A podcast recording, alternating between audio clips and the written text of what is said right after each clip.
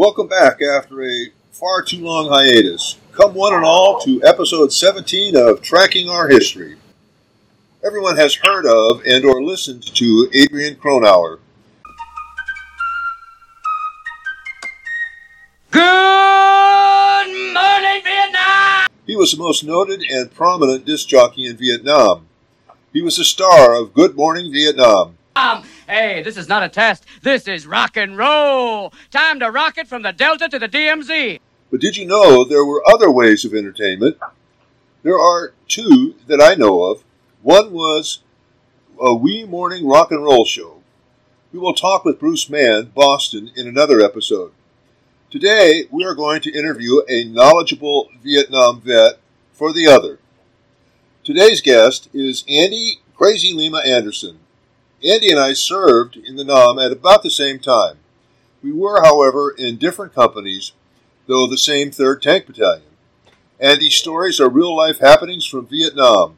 These stories are personal glimpses into the daily routine of a bunch of kids cutting a wide path in American history.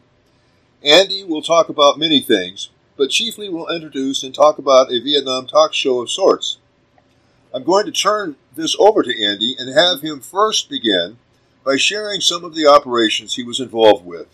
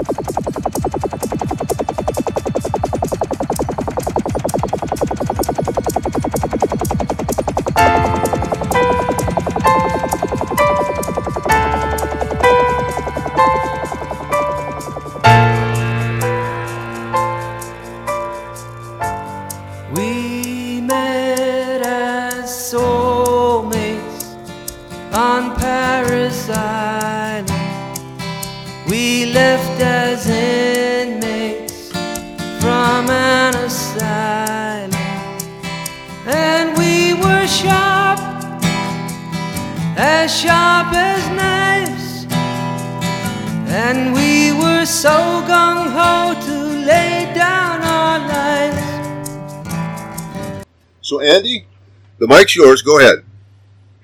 All right, thanks, Tree. Um, well, you know, uh, as tankers, everybody knows that you were lucky to have a whole platoon together, if not just a, a, a separated uh, uh, light and heavy section. And uh, in in Charlie Company, anyway, because I later went to Bravo when Charlie got stood down. Um, the the whole thing was is as we like to put it, we didn't have a lot of adult supervision, and uh, you know we still got our jobs done. We were all a bunch of pissed off kids removed uh, surgically from our hot rods, and uh, you know you got to do something just to break up you know the monotony of you know periods of boredom separated by uh, moments of uh, stark stark terror. Uh, boo, easy for me to say stark terror. Yeah. And uh, well, one of those was since we were so scattered out, the bullshit tree, which, if any of you guys remember, was the big monster radio in the middle of the two brick 25s, and the bullshit freak was all the way at the end of that FM dial, 7595. Yeah. And uh, I found out about it and had spoke to a, a few folks in early, uh, well, mid 68. But uh, Frank and I became, you know, he was Tree. Uh, we, we became absolutely correspondents. And I don't think we were able to tell each other where we were, but No, no. well, we certainly uh, managed to get what was going on at that moment. Yeah. And I, I, I talked to Frank from, uh, you know, Con Thien and Zealand and Ocean View and, uh, well, ultimately uh, on the river at uh, um, Masutai, and then uh, when we were pulled off the river back in Quang Tri, uh, it was uh, a nightly thing. Until all of a sudden Frank was off the air, and I later found out he'd been wounded. was dark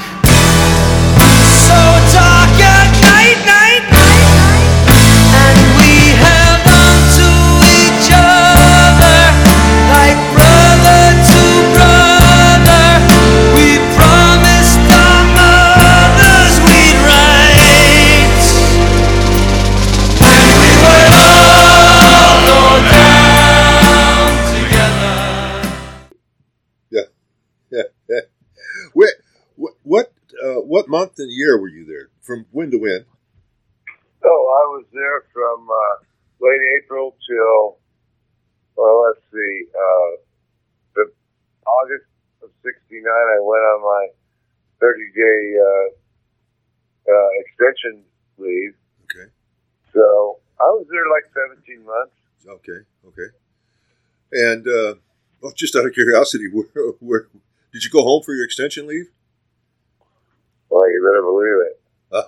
There, there were a lot of girls in my high school class that had remained unsucked previously. Uh, what'd, what'd you do for R and R? Uh, went to Hawaii and then I went home.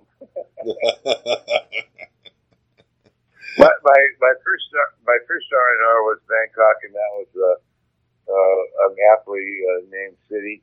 And uh, but when I got my second one, our first sergeant Tom Langford said, "Now I know you're from the West Coast, you're going to Hawaii, and you're not married, but I advise against going home." And I went, "Okay, Tom," and did so anyway.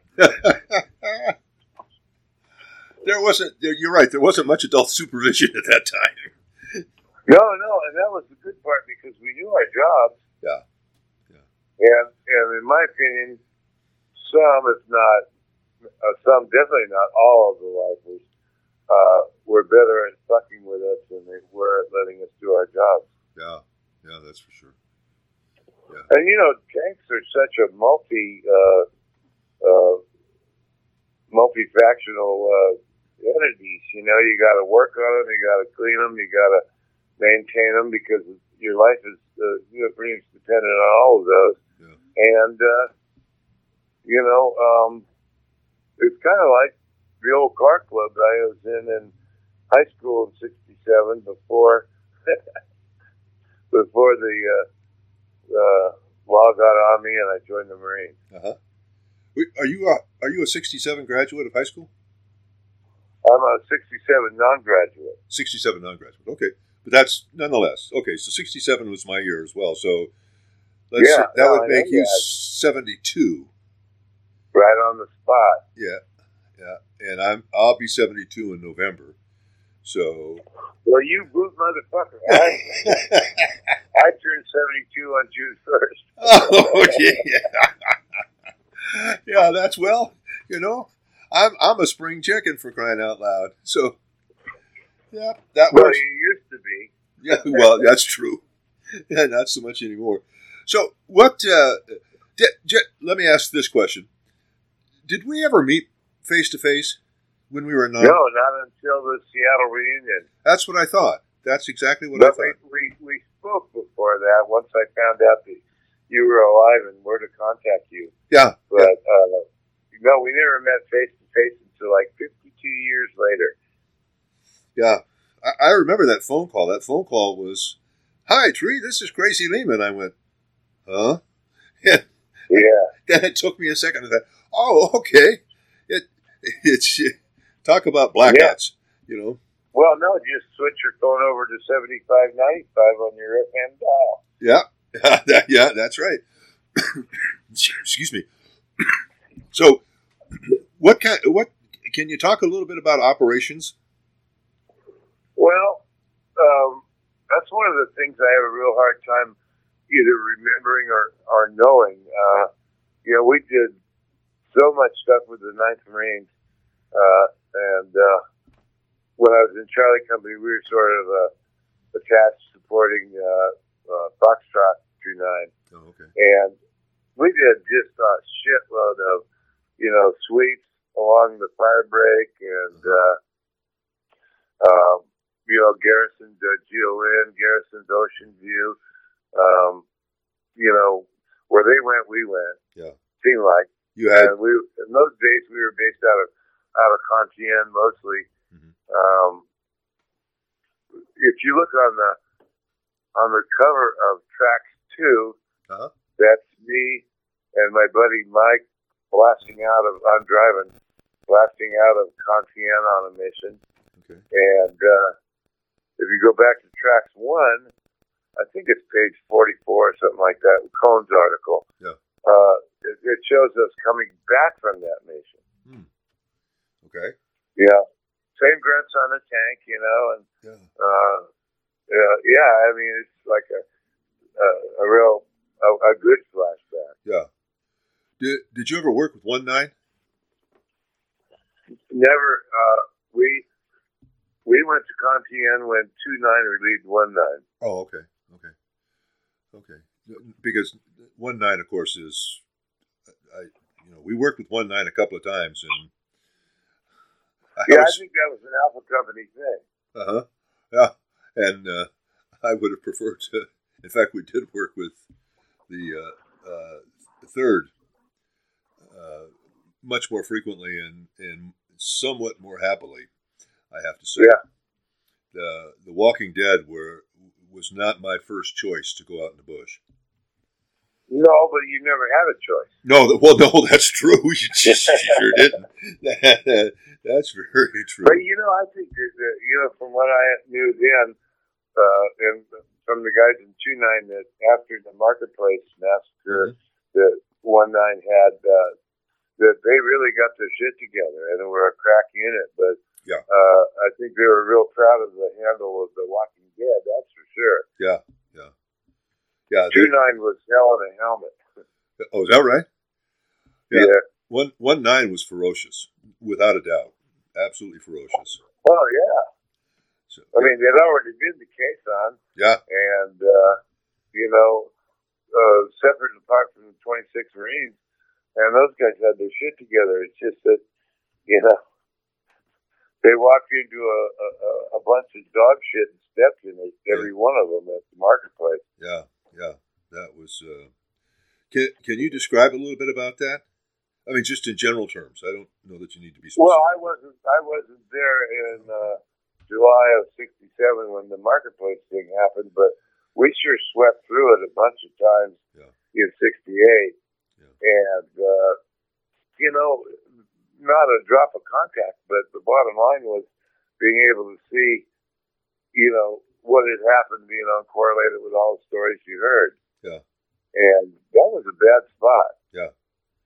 Yep, I agree. So was that. So was that church just south of it.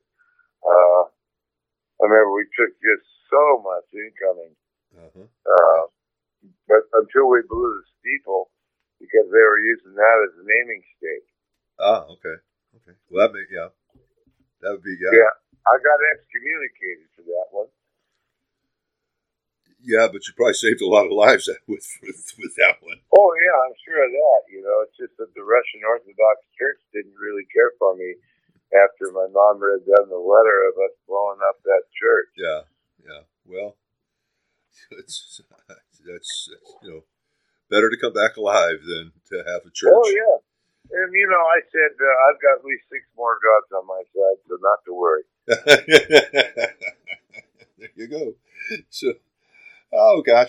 Uh, you, so you were you were along the ocean a lot.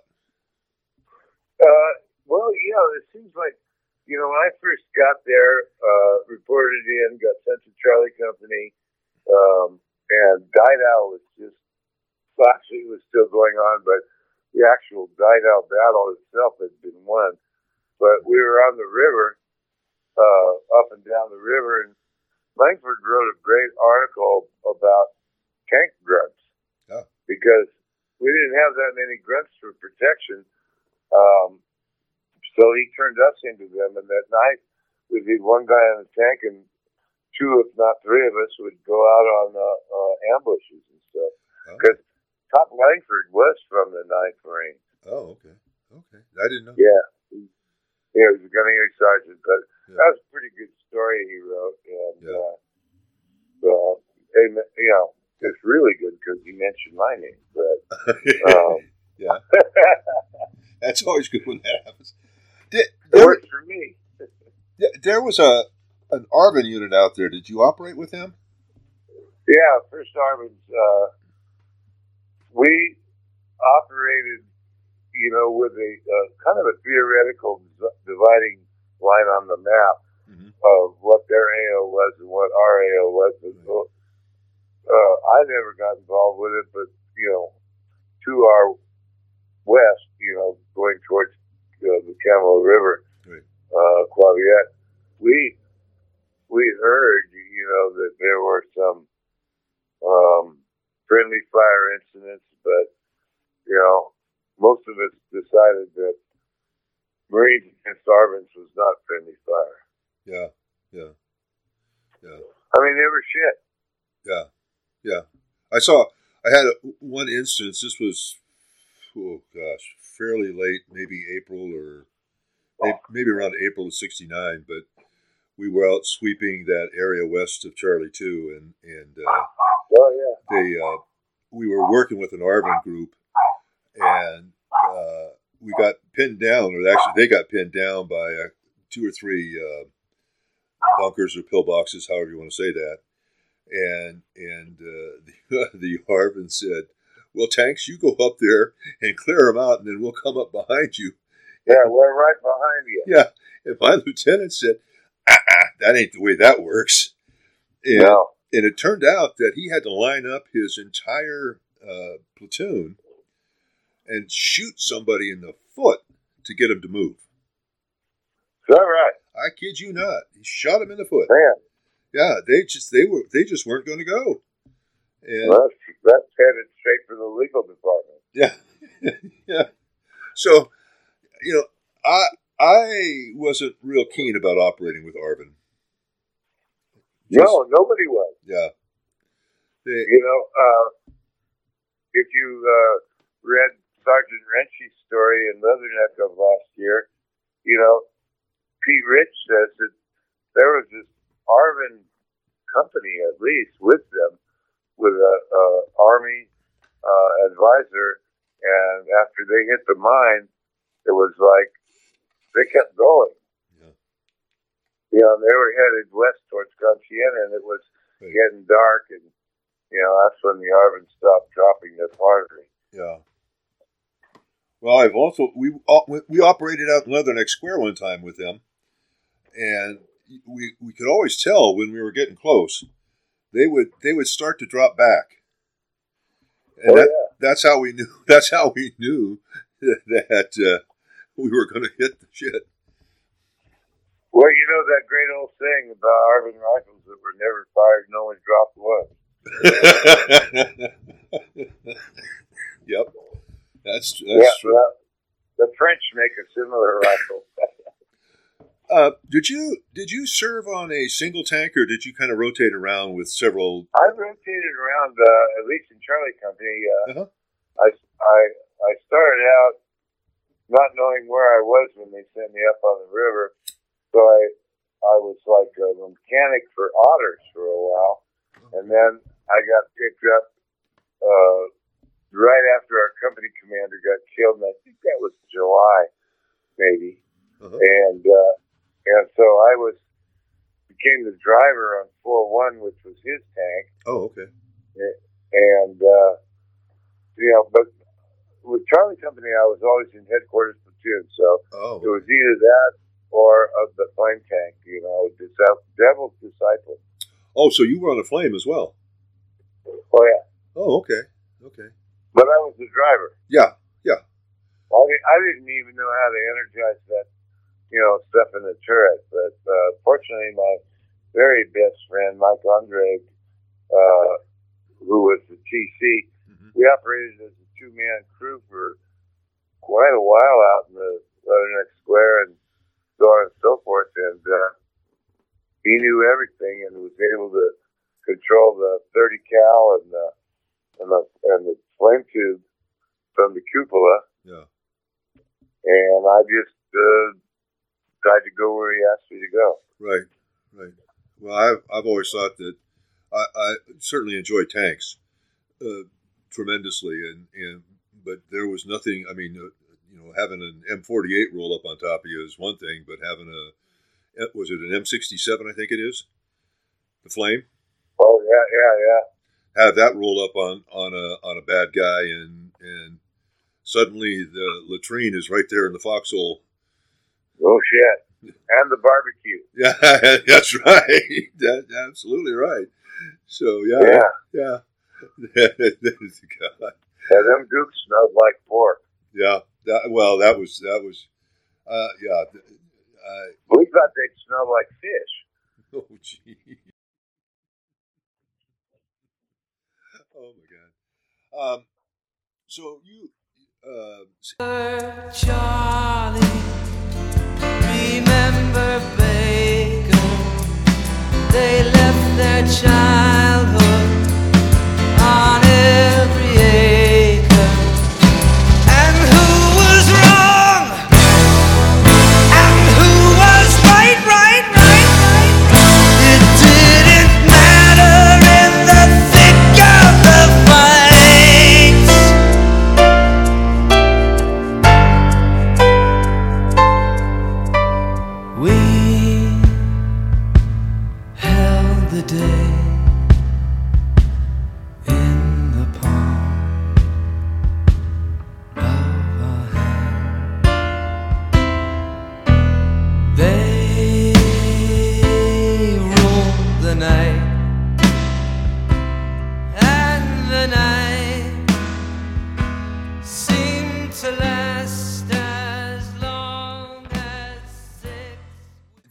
reason why I asked that question was, as I recall, I was in second platoon, and I stayed in second platoon, Alpha Company, my Yeah. entire tour, tour, my entire. Oh, 13 yeah. months. Well, I never had that luxury, but well, you know, one of the significant facts was that you know we never even knew everybody in our own platoon uh, that well and that deep. And then, you know, you know that's you know because of being so spread out. But Right. Jesus Christ, when the whole company got together for some steaks, man, it was like going to someone else's high school reunion. Yeah. Yeah. So did, did you have did you have a as an FNG did you have somebody that you kind of latched onto and and I uh, did. tried to learn? Can, you want to share yeah, that? Uh, yeah, there was a a guy in Charlie Company I'd gone to high school with and been on the wrestling team with named uh, In- In- Ingram. Uh, that uh, Ron Ingram. Um, that was my my rabbi when I first got into Charlie Company. Uh huh. You know, because we knew each other from before. Right. But uh, I don't think I'd been there a month, maybe a month and a half when, you know, he was doing what everybody told him not to do, which was popping that gooks outside of the cupola of his tank. I think it was first platoon, hmm but uh, uh, he got one right through the head. Oh Lord. Yeah, that really saddened me. Yeah. Um, uh, but I, I've been, I don't want to say under his wing, but I've been, you know, pals with him for long enough. My time in the Nam that I was able to take everything that he taught me, and Yeah. you know, Yeah. Yeah. everything except popping at gooks with your M16. Yeah, yeah, that's yeah. I had a a, a guy, Canadian Bert Travell, that uh, I learned from, and I really credit him with keeping me alive while I was there. Yeah, So everybody needed a rabbi. yeah, absolutely, absolutely. You you couldn't you really couldn't survive without one. Yeah, No, I mean, when I was uh, uh, in Bravo Company after Charlie uh, stood down, my rabbi was our platoon sergeant, uh, uh, Staff Sergeant Jim Jewell, and then uh, of course, you know, I was in Pete's platoon, yeah, and uh, he's such a great leader. I mean, yeah, we got Yeah. it done, and we didn't get hurt. yeah. I had a, a cohort of his with Hank Fuller that they knew each other, and Hank was an outstanding platoon leader. Just Yeah, So yeah, they they they they they were there, but you know, both of those guys did uh, early tours with the Grunts. so they all did. Uh, spent, I think it was 90 days before he went to Bravo. Yeah, yeah. Generally, that's yeah ninety. Uh, Hank did a little long, as I recall. Hank did a little longer than that for some Yeah. reason, but yeah, yeah, before they came, before he came over. So, um, yeah. Oh man, that was that. You know, when when I first got there and uh, you know went up to the river and they were forming provisional rifle companies. Uh-huh. out of uh, cooks and bakers and candlestick makers and uh, tank mechanics. Yeah. And uh, uh, you know, I would go hide behind an otter or something when they were coming around. You know, Yeah. looking to Shanghai people Yeah. Yeah. because that's not what I was trained for. That's not what I wanted to do. Right. And I really dug tanks.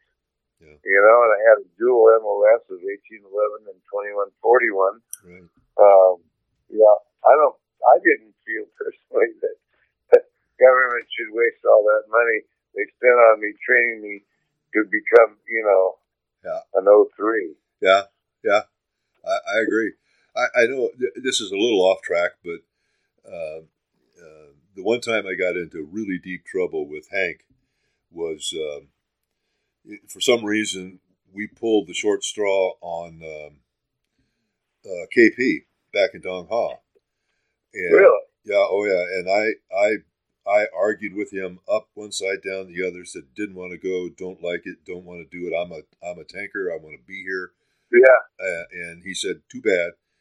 Well, I went down and managed to uh, get enough uh, uh, trench foot to get returned after three days. No joke. Yeah, and he You weren't wearing socks either, right? no, uh-uh. And he was furious. Oh my! You know, it's he just and you know I just my my only place was was the bush. That was you know don't don't send me anywhere. I just as soon be out there. Uh, Yeah. Let me do what I can do best. exactly, exactly. So and I did. I was uh, I was a lance corporal with probably the most time and grade as a lance corporal in the entire I Corps, and I was uh, eventually at Ocean View. I was the tank commander at four one. wow, wow, Yeah, yeah, that's they had to promote me. yeah, yeah. I got I got made a corporal without my knowledge and uh, uh, without any real reason. Now I know what the real reason was, but uh, you know, all of a sudden, you know, I was making another sixty dollars a month. Whoopee! Yeah. well, that's back when we were really rolling in the dough. Well, as a PFC, I believe it was around ninety-four bucks a month. That's exactly right. Yep. 90, Yeah, that's a. As a lance corporal, I was making like one seventy-five. Yep.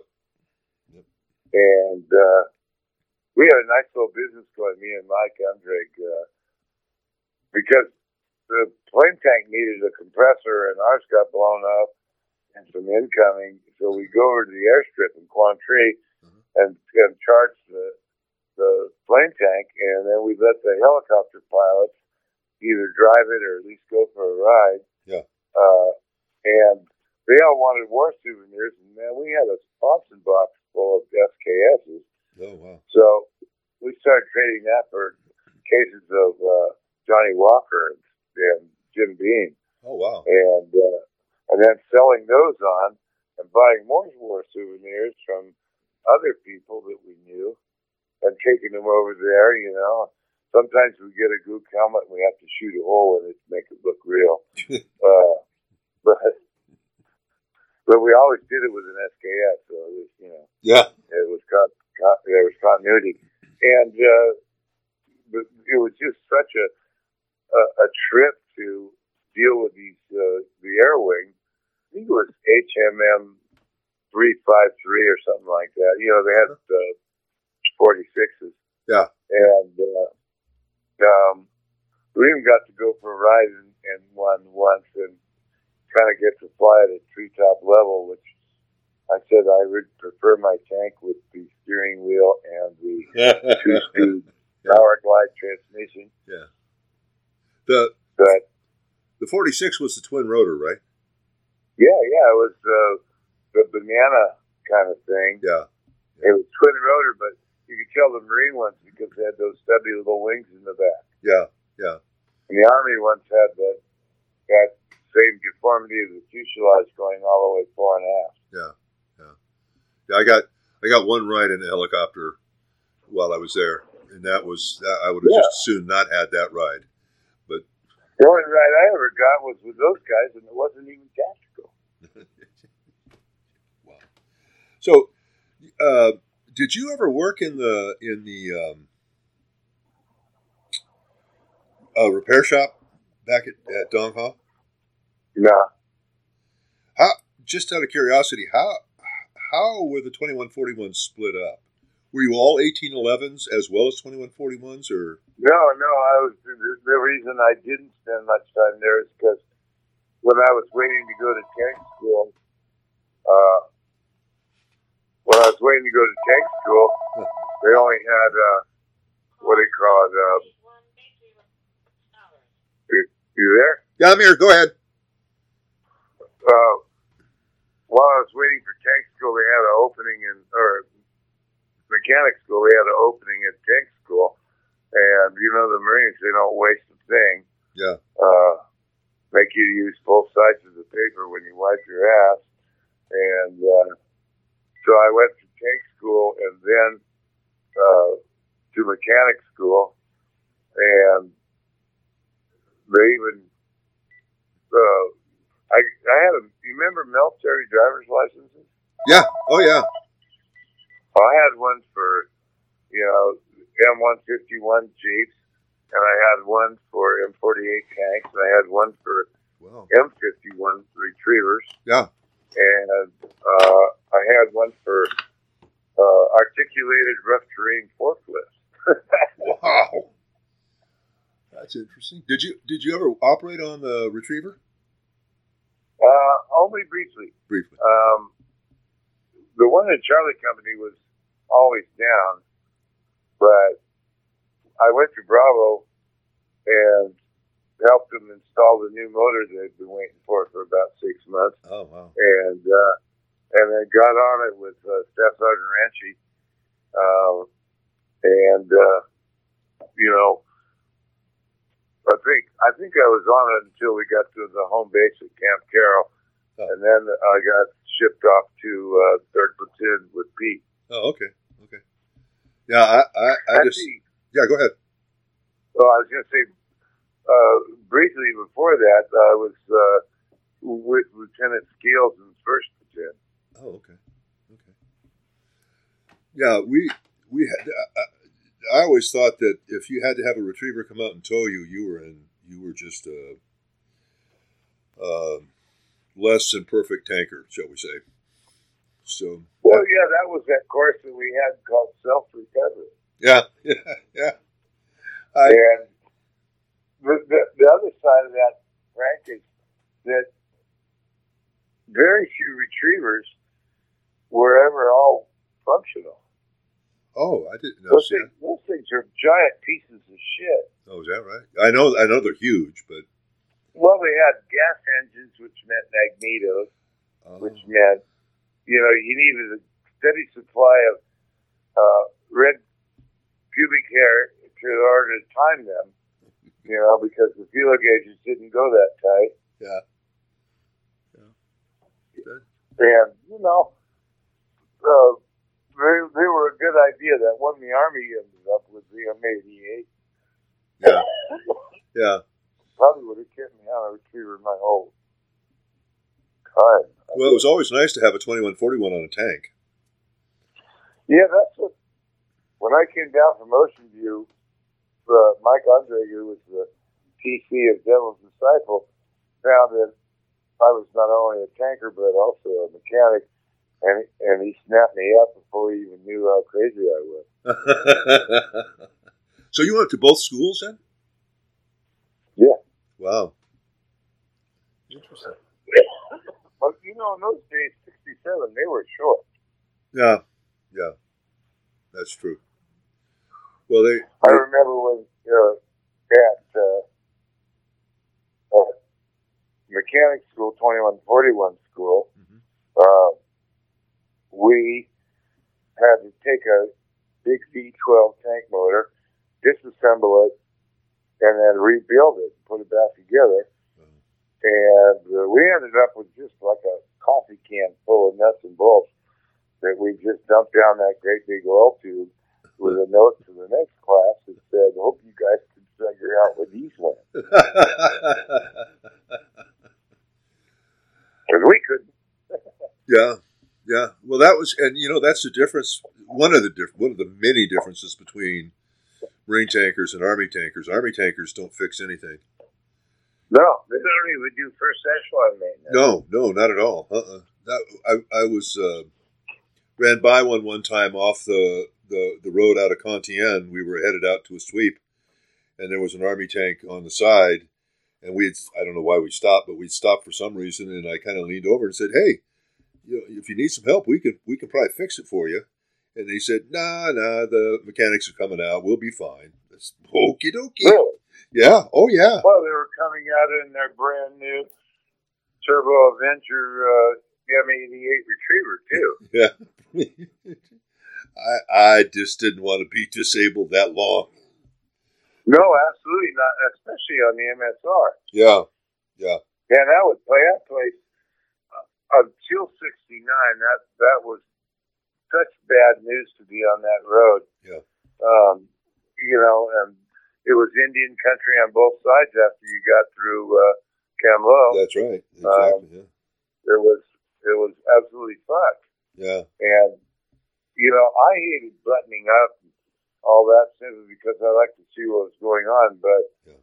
uh, the, the general consensus was if you weren't buttoned up, uh, you'd see what was going on, but very briefly. Yeah. Exactly. Yeah. Yeah. That was that that that, that road was uh, interesting to say the least. So. Well, uh, yeah. I mean, they had that thing zeroed all the way from Highway 9. Yeah, exactly. Yeah, that was well, and you know, they. I mean, it's the same. That same was true for uh, the washout and Con Thien and Yeah, and Charlie too, and all. You know, you just yeah. you hear a pop, pop, pop, and you, you all better be close to your tank or your bunker. So. Yeah. Yeah. Either be prepared to dive in it or dive under it. Yeah. Yeah. Yeah. Exactly. Yeah. And you know, uh, at Con Thien, at least what my experience was, you know, each each uh, tank position, each revetment had a bunker. But Yeah. the bunker was so funky that we preferred to sleep on the tank. I didn't sleep in the I could very be, much. I could be, I could be completely asleep on my rubber lady on the, you know, armor plate, Uh-huh. and and deep asleep, I'd hear the boom, boom, boom, boom, you know, Yeah. and know that there was some incoming, and slide off the armor plate and under the plank. Yeah, yeah, exactly. So you got uh, you got back in in uh, late '69. Uh, actually, because of my extension, and then the fact that I got hospitalized with malaria while I was on my extension, Oh, I I got out in uh, let's see, maybe March or April of '69 or '70. Yeah. oh okay. I still got a, a three month cut Yeah, instead of the six months I was hoping for, but I got busted on Okinawa. I got out of the hospital. I took a little time off from the Marine Corps because they lost my orders, and then when I heard they were pulling out Third Division, I went back to Treasure Island and said, "Hey, I've been here for about seven months and I don't have a flight date." And the company gunny goes, "Bullshit," and I said, "Prove it." And well, what had happened was they locked me in at the end of my 30 day leave extension, Mhm. but they never took a copy of my orders. oh, oh, And that just fucks up the system.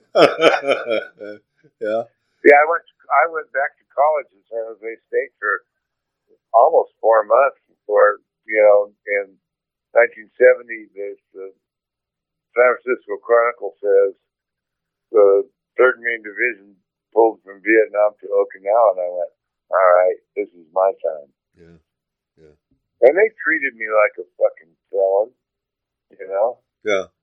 But, but you know, when I got to Okinawa, I, I got $800 back pay. Uh, well, they couldn't really prove it, but through the Fish Sergeants Network, uh, I was uh, labeled as a, you know, a shitbird with nine foot wings and uh, I uh, I was to be treated terribly. Oh wow. Yeah, yeah, but you know, I was a corporal. Yeah. They couldn't fuck with me too much. Yeah. Yeah. Unless they could bust me. Yeah. That's why I I I was the the tail end of my my enlistment was lucky. I when I got out of the hospital, I went down down to Pendleton, and they just sent me there. No orders. They just sent me there, and Yeah. I sat in the. Sat in the personnel office for a better part of a day, and they finally came out and said, "Well, where do you want to go?" And I said, ah, "You know, I don't care." And he said, "Well, how about how about the ramp?" And I said, "Sounds good to me. I'll, you know, I'm I'm good with that." So I got a got a section Yeah. down there, and it turned out that for the time, What rank were you then? corporal. Okay. So uh, I was uh, senior corporal actually, but anyway, uh, so they they sent me down there, and all the the the uh, uh, students that I got were all second lieutenants.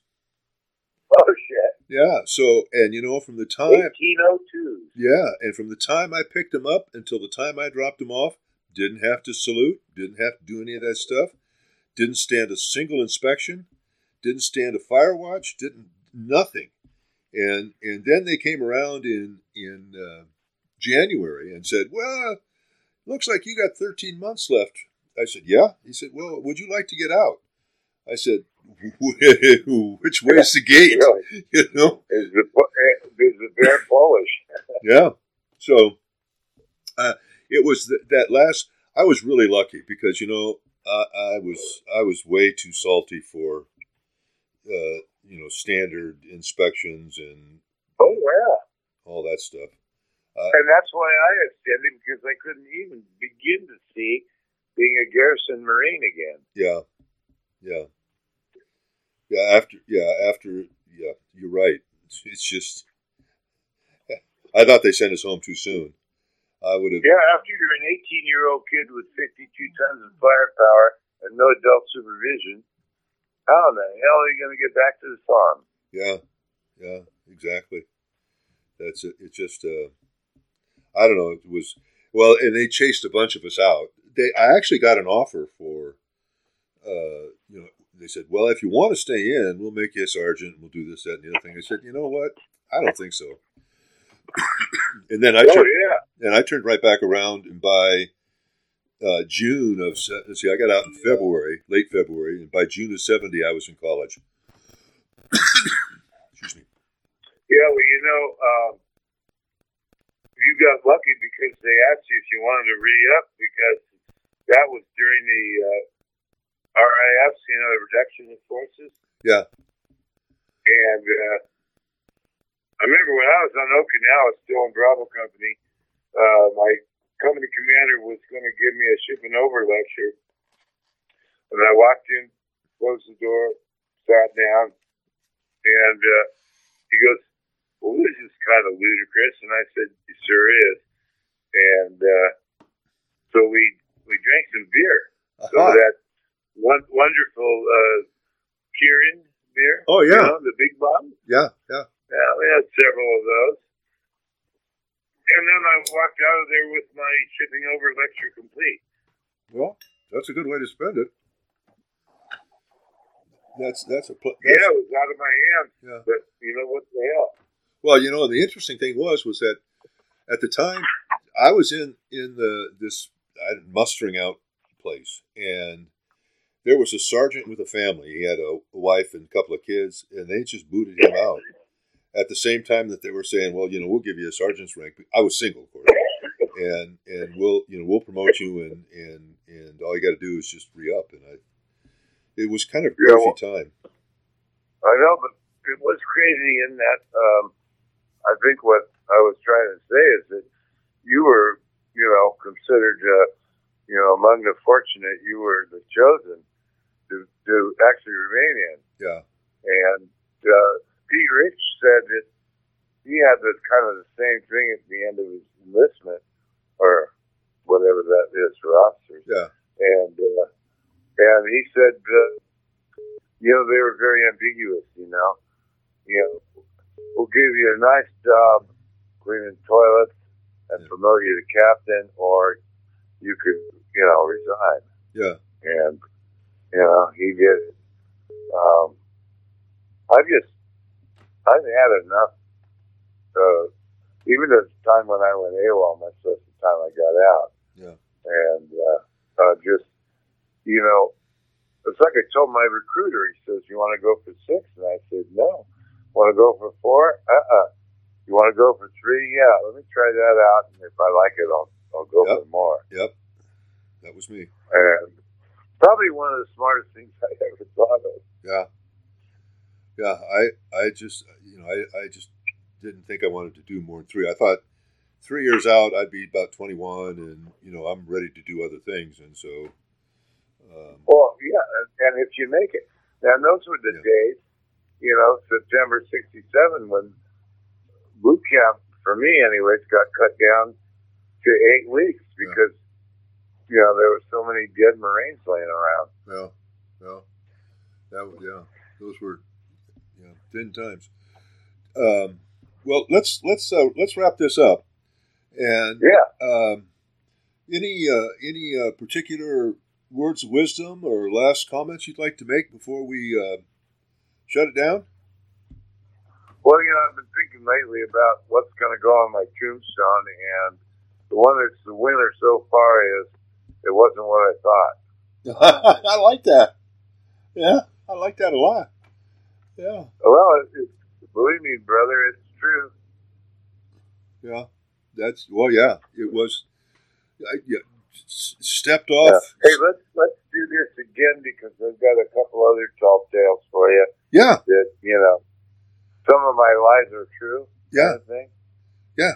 Yeah. And and uh, I hope you got what you need for this month's uh, injection. Oh yeah, no, this was great, Andy. Uh, I'm just, I, I'm thrilled to death that uh, we we actually got together.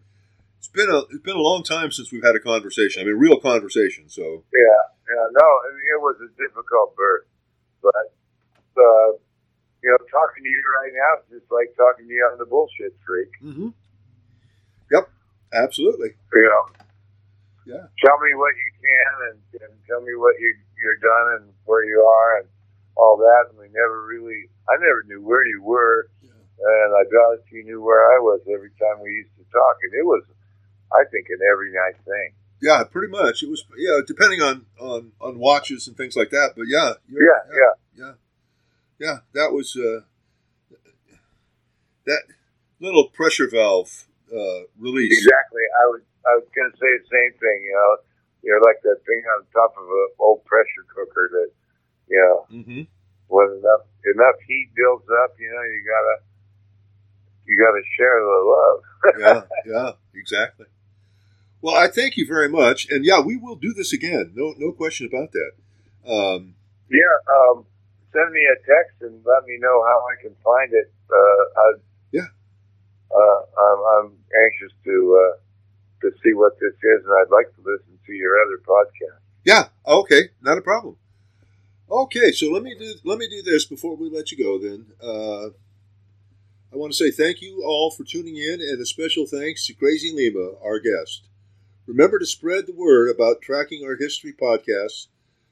Uh, the more people that know about Marine tanks in Vietnam, the more we will we will be better equipped to understand the past, the present, and into the future.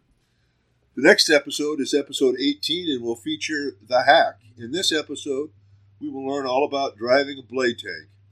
That that episode should be another keeper, uh, along with gun tanks, flame tanks, and now the blade tank episode coming up. We also have uh, in a couple of weeks we'll have a uh, Marine who uh, went from uh, private to colonel and was uh, at, at the beach landing. So he's going to have a lot to talk about with with all the flowers and whatnot, and wading ashore and all that sort of stuff. So I thank you all for listening. And uh, the music this week has been uh, uh, it's Good Night Saigon by Billy Joel. Permission granted through the appropriate licensing authorities. Until later. Hey, Frank. Yeah. Uh, before we go, Yeah. I'd like to issue uh, my own heartfelt sympathy and to everybody else that, that knew him, to uh, Colonel Bill Davis, who was our commanding officer at Bravo when, you know, we were at Camp Carroll and at Vandegrift and that. Yeah. He died, uh, I think about three weeks ago, uh, of pancreatic cancer, and he, he passed away uh, a week after they diagnosed it. Wow. So, God bless to him. I know he's uh, probably in charge of the Marines that are guarding the gates of heaven. Yeah. And, uh, you know, the old the last stanza of, of the, the hymn is if the Army and the Navy ever look on heaven's shores, Yep. they will find their wives are sleeping with the United States Marines. yeah. Well, thank you. Thank you for that. And with that, we'll say, uh, and so it goes. And so it does. Semper Fi, brother. Semper Fi. Thank you very much. Picture a man going on a journey beyond sight and sound. He's left Crete. He's entered the demilitarized zone. All right. Hey, what is this demilitarized zone? What do they mean, police action? Sounds like a couple of cops in Brooklyn going. Sounds pretty to me. Hey, whatever it is, I like it because it gets you on your toes better than a strong cup of cappuccino. What is a demilitarized zone? Sounds like something out of the Wizard of Oz. Oh no, don't go in there. Oh, hey, oh, oh Ho Chi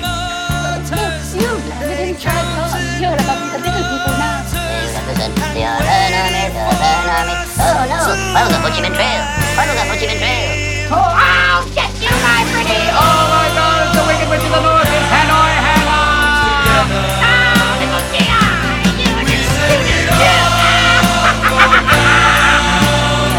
Oh,